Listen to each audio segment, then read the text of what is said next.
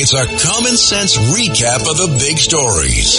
It's Cats and Cosby on 77 WABC. Right now, I understand we have another Rudy on the phone, and he may know what the heck is going on. Why don't you bring him on? Yep, we got former New York City Mayor Rudy Giuliani, of course, hosts a great show on WABC, 3 to 4 o'clock every day.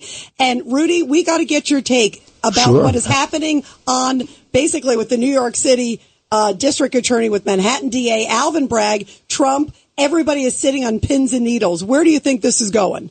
Well, I mean, I guess you know we're all guessing. Uh, obviously, it's been delayed. It was supposed to happen was it Monday or Tuesday, right? Then I think the big the big uh, uh, change was the testimony of Bob Costello, which was extraordinary. I mean, he, he he appeared before the grand jury and apparently got to them all the things that Bragg has been covering up. Uh, he he went there in order to give them the information that the U.S. attorney had asked for uh, a couple of years ago in order to find out whether or not he had a case. And the U.S. attorney, after talking to Costello and then a couple other people, determined there was no case. Well, and Rudy, he called Michael Cohen a liar. I mean, he was on the show here. He said, I got the, the evidence. Do you think it's in a tailspin now, the case? Well, he is a liar. I mean, there's no question about it, and it's proven. And remember, uh, you know, one of the things people didn't emphasize, I'm, I'm not sure even Bob did, it's two on one. Uh, Costello was, uh, at all times, had his partner, Jeff Citron, with him. So, uh, you know, you could say, well, they're both saying it for each other, but these are both lawyers, members of the bar, who could lose their profession if they're lying, as well as go to jail. And uh, uh, so you got two people who say that he was lying, Cohen, and you have a convicted uh, serial liar saying that he isn't. And then, and then uh, uh, Rita, the most extraordinary thing happened the day of the testimony, right? Uh, Cohen goes on television, one of those fake MSNBC people, and why the why the DA let him go on television, I don't understand. My witnesses never spoke once they started cooperating until the trial was over. If they did, well, let's just say they didn't.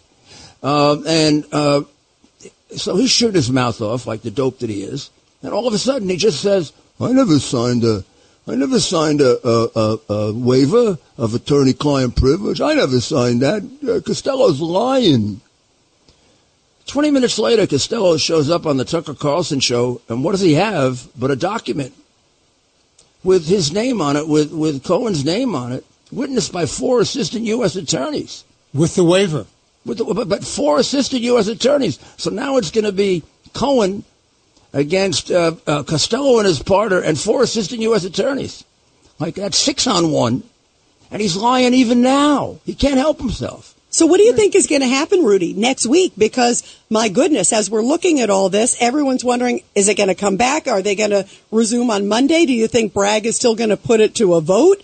Um, or do you I think mean, he's going to try to hide, hope it silks away, you know? I, I think it's 50-50. I mean, I, who, who knows? I mean, he he could. Uh, he's probably getting pressure on both sides, right? He's probably getting uh, uh, pressure on. I mean, the uh, Democrats, I think, are of two views here. Uh, far be it for me to speak for Democrats. I'm just trying to be logical. I think there are a group of Democrats who say, "What the hell are you doing this for? Uh, you're giving him you're giving him unbelievable publicity. He's jumped uh, uh, j- uh, jumped by 10, 12 points in the polls. He now leads uh, both DeSantis and Biden, and uh, you're making him into a martyr because most people don't accept this case. Mayor, I mean, even even Democrats don't accept this case. A lot of the Mueller prosecutors have come out against it. Mayor, this is Rudy. Um, The other Rudy. The other Other Rudy, Rudy. Washington related yeah, to my, George. My, my, my, my great deputy mayor and great friend. uh, Mayor, question for you or the judge. Um, we now know that uh, I suspect that Bragg knows this is none of this is true. Now, given a DA who brings a case like this, can he or she be dragged in front of a, a bar association or, or the appellate division ethics uh, committee? the judge wants to chime in here. Judge Go Weinberg, ahead, go Judge. ahead. I, I have, I have a question for the judge too. So go ahead, go ahead, Judge. Well, I, I think, well, in New York State, it's the di- disciplinary committee of the appellate division that that handles this. And yes, the answer is they can someone can file an ethics complaint if they're they perceive themselves to be injured. And what happens with it, I don't know. And of course, the governor has removal powers after after a hearing.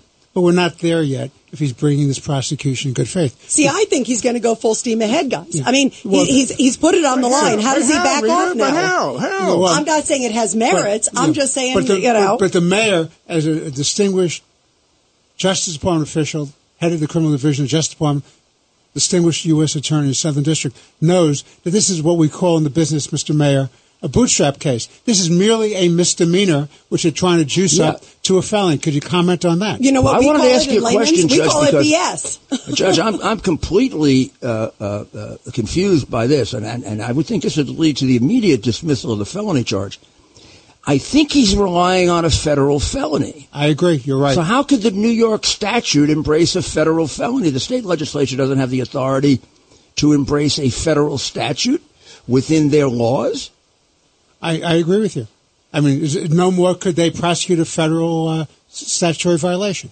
Yeah, I would think any judge, uh, even if he hated Trump, would have to dismiss at least the felony charge. So now we go back to a silly misdemeanor, which is a totally silly case. I mean, it, and plus, when you go back to the misdemeanor, it's barred by the statute of limitations. That's right, two years.